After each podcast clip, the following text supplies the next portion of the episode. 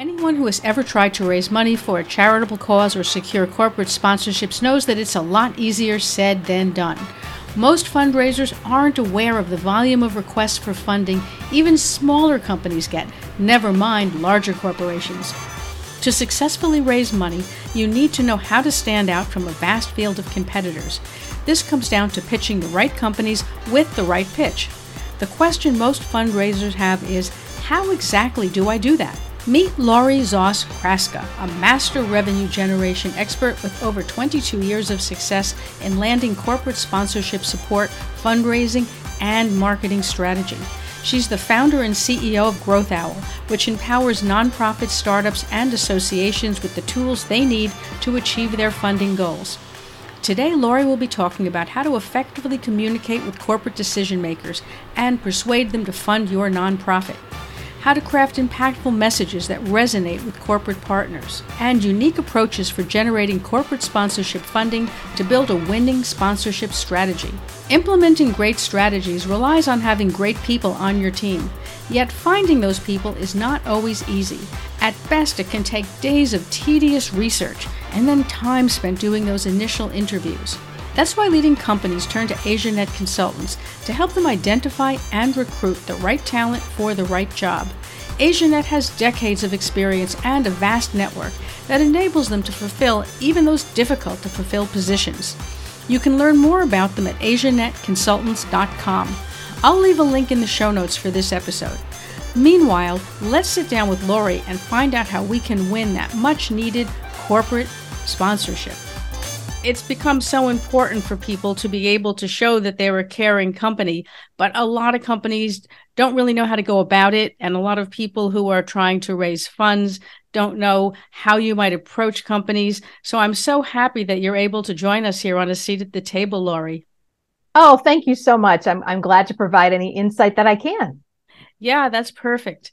Now, when you talk about optimizing corporate philanthropy to enhance CSR, how do you see that happening? So, I primarily work with nonprofits, associations, other purpose driven organizations who are looking to, for lack of a better term, increase their bottom line in terms of fundraising or sponsorship.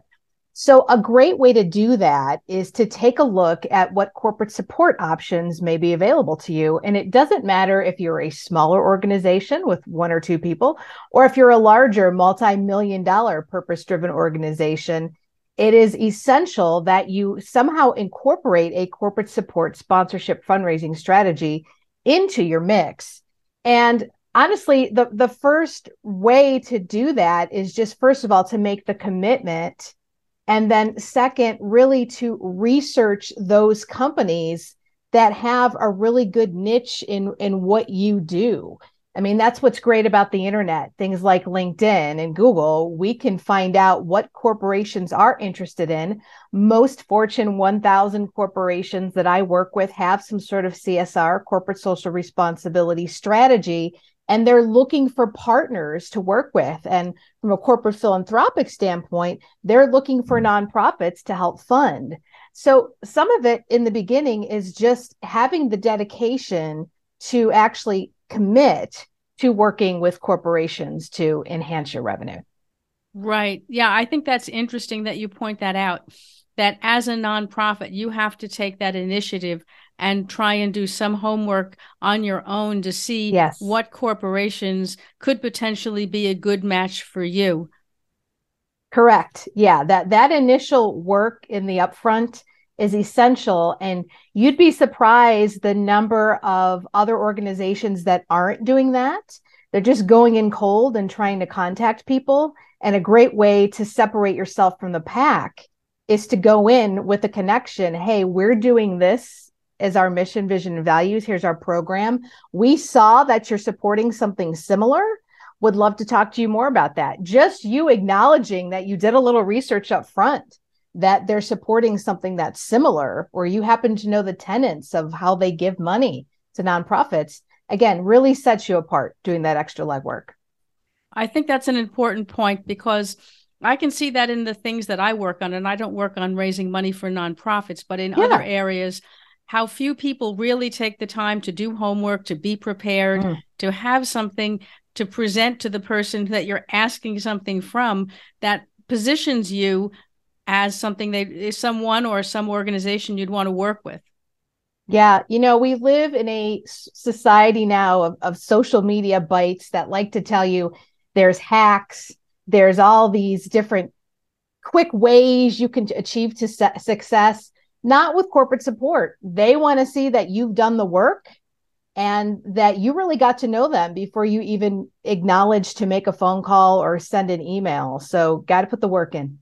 Yeah, absolutely. I'm really glad you pointed that out. And I think you've really framed that well by saying that so many people are being sold sort of a bill of goods that there's yes. hacks and shortcuts and yeah. Oh, just, you know, spam people on LinkedIn or email without yeah. really understanding that like you're saying you have to do your groundwork and get yourself prepared before you you go forward with this that's right absolutely now, you talk about the boardroom playbook and you mm-hmm. say that it's a not so ordinary guide, right, to corporate fundraising. Tell us a little bit about that. Sure. So I had a lot of people ask me, what would you call your process? Because you have a process that you you work with these purpose-driven organizations with training and, and guidance. What would you call it? And I thought to myself, gee, I've never really named it anything. and I started to label it what I called Mimi Mo. And okay. that's the whole basis of the book. So Mimi Mo stands for your mental, your message, and your motion. The motion being what are the activities you're doing. And it all starts with that mental, that mindset. You have to go in with a very positive mindset. You have to go into corporate support knowing it's a long game. It is a marathon, not a sprint.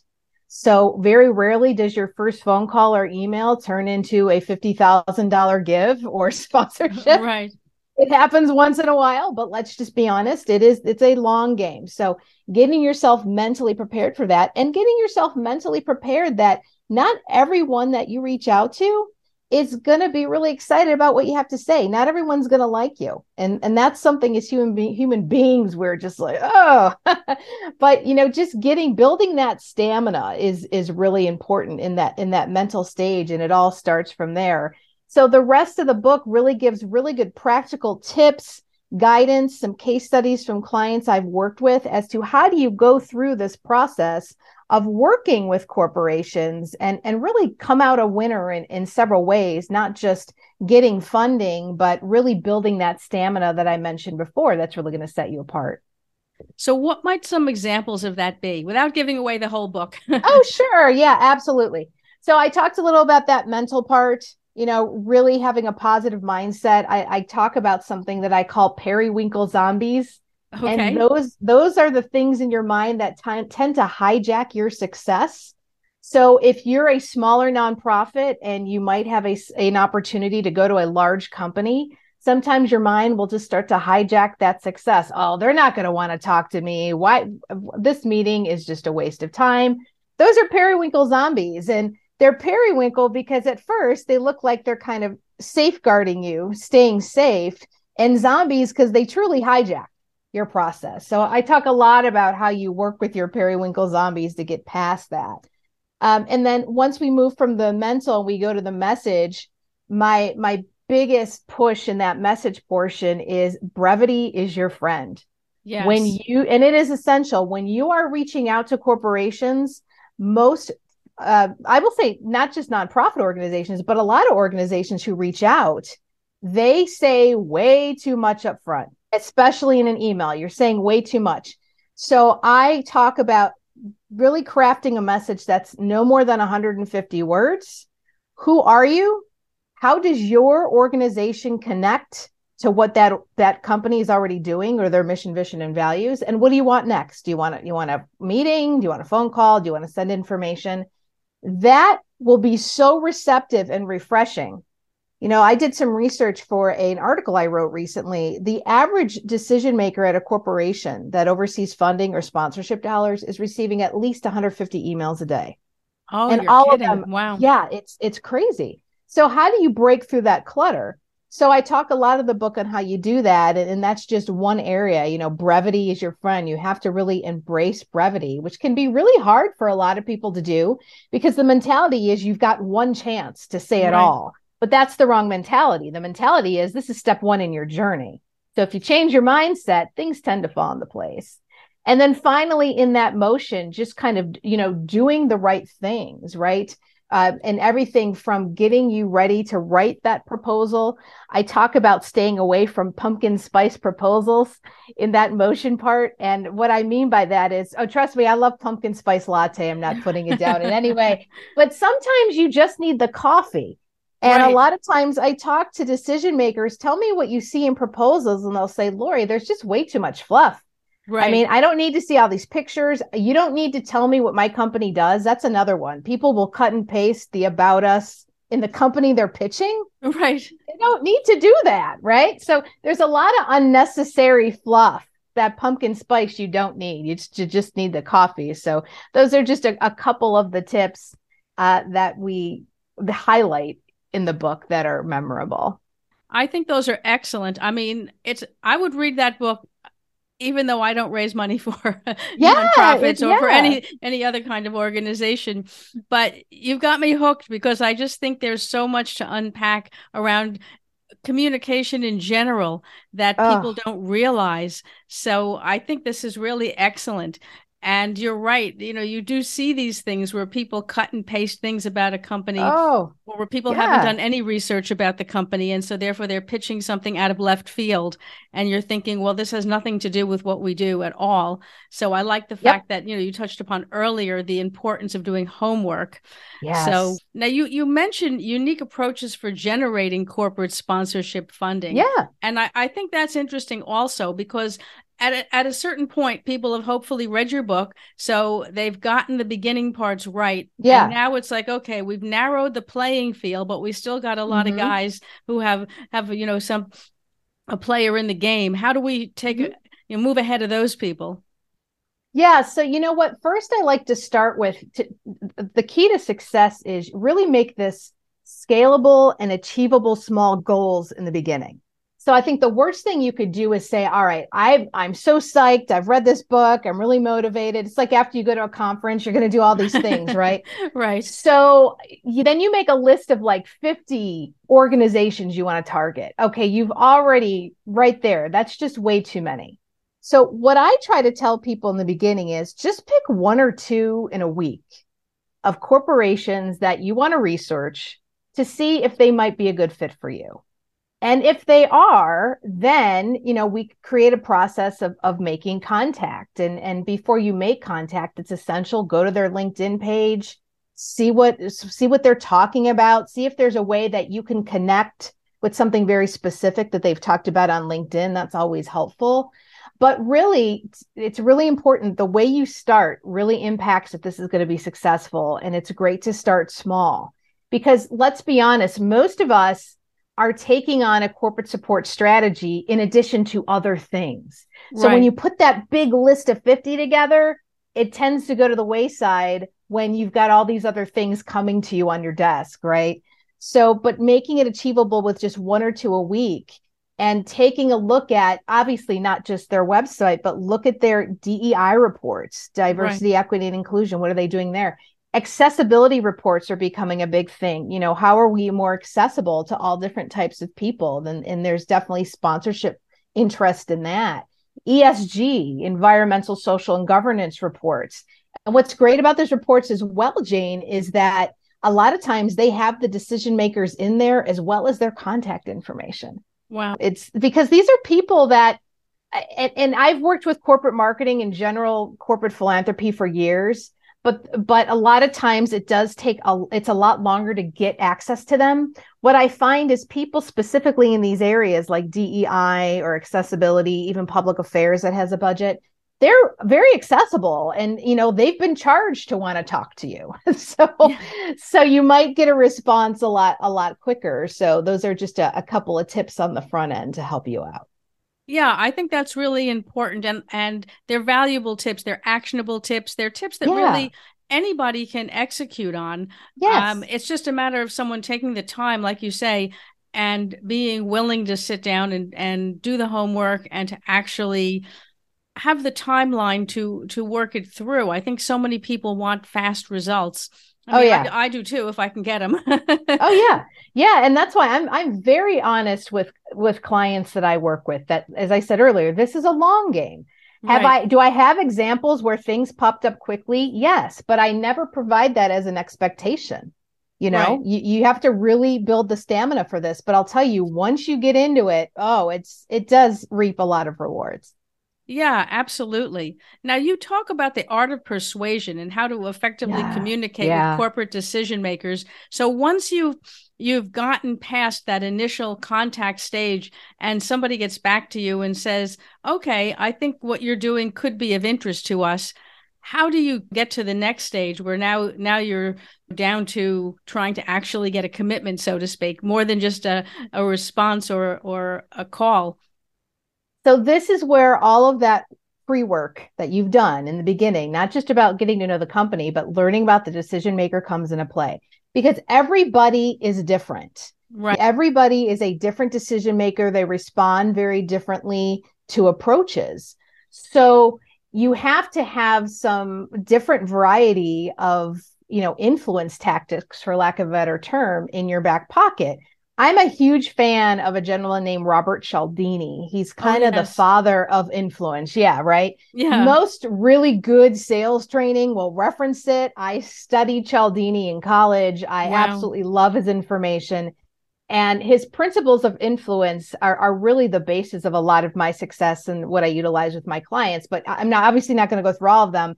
But right. a couple things you might want to have in your back profit, a, a pocket there are or there are companies and decision makers that respond really well to what Cialdini calls social proof.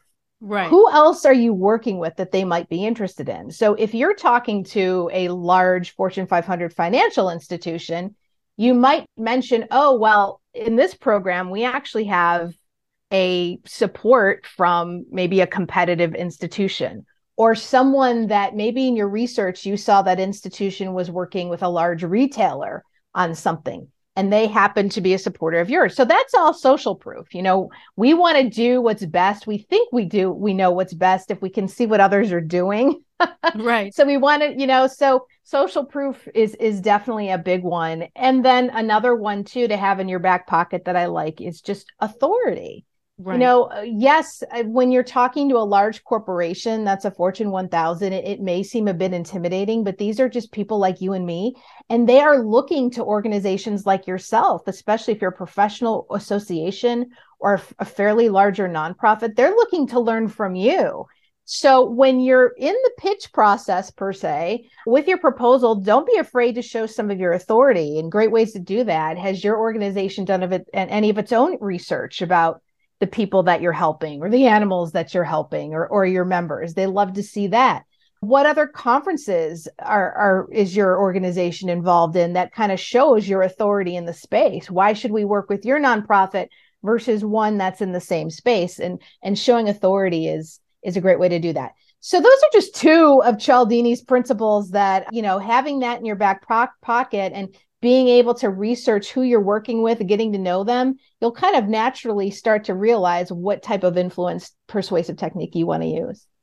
I think those are really important points. And you're right, it's not a one size fits all.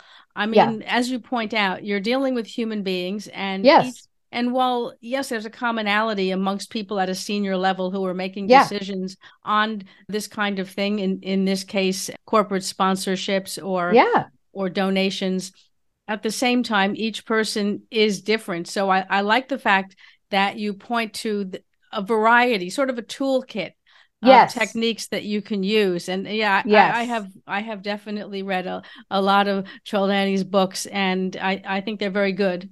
Yeah, I, I think it. You know, he's sort of I don't want to say the the great grandfather of this kind of thing, but he's certainly one of the leaders, the thought leaders in absolutely. in persuasion and and so on space. Yeah. And the principles are very there's nothing that goes over your head. It's it's everything makes sense. Right. You know he has another one just called liking. People if they naturally just like you. I had a situation once where i had a client go to a, a really large meeting and we we prepped her got her ready with with everything she needed. But at the end of the day, the decision maker said, "We don't usually work with organizations like yours, but Cheryl, I just really like you, and wow. let's just I'd, I'd really like to work with you." So like it, you just make a connection, right? Right, exactly. Yeah. Now, tell us a little bit about uh, Growth Owl. Yeah, so Growth Owl is my company that I started in 2018. Wow. And what we do is specifically is help nonprofits, associations, other purpose-driven organizations connect to Fortune 1000 companies with the result of getting fundraising or sponsorship dollars or resources. And there's a lot of different offerings we have under that, you know, besides actually working with direct representation, where we're actually kind of representing the organization. We do a lot with training, a lot with mentoring. We do a lot of strategy work. So I'll have clients say, you know, I don't even know if we should be in this space. You know, can you do a little research to show me why? Absolutely. So, kind of like feasibility studies, if you will. But I will say a, a big portion of what we're doing right now is training and mentoring, which I think is great because I always would prefer to teach somebody to fish. Right. So they can do this on their own. And I think it's going to be an essential skill, especially as our economy continues to evolve into whatever it, it, it, it evolves into, right? Even if you're an executive director or a president that has a team of development executives or fundraising executives, I think it's imperative that board members and C suite know how to do this work because at some point you may have to. Yes. So that's why I'm very excited to see what I'm seeing in terms of a lot of interest in show me how. right, right. Yeah, I think I think that's a really good. And I think that there are a lot of excellent books on the market. I've read a ton of them. There's a ton yeah. more that I haven't read, but having someone who can train you on how to implement and execute is just, you know, golden. Yeah.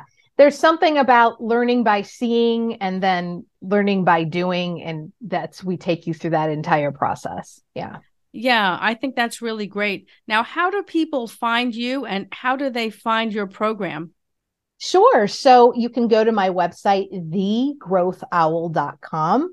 Okay. I have everything on the website from services to programs to information about how you can reach out successfully to decision makers. I actually, if you go to growthowl.com slash podcasts, I have five ways that you can really set yourself apart oh, in excellent. reaching out to decision makers. So you can check that out. And I also always love connecting with people on LinkedIn. If you just search my name, Lori Zoss Kraska, you'll find me right away on LinkedIn and we connect that way. Oh, that's perfect. I'm going to include all of those links in the show notes. And I want to thank you so much, Lori, for joining us here. It's really been a pleasure to have you. I appreciate your time. Thank you.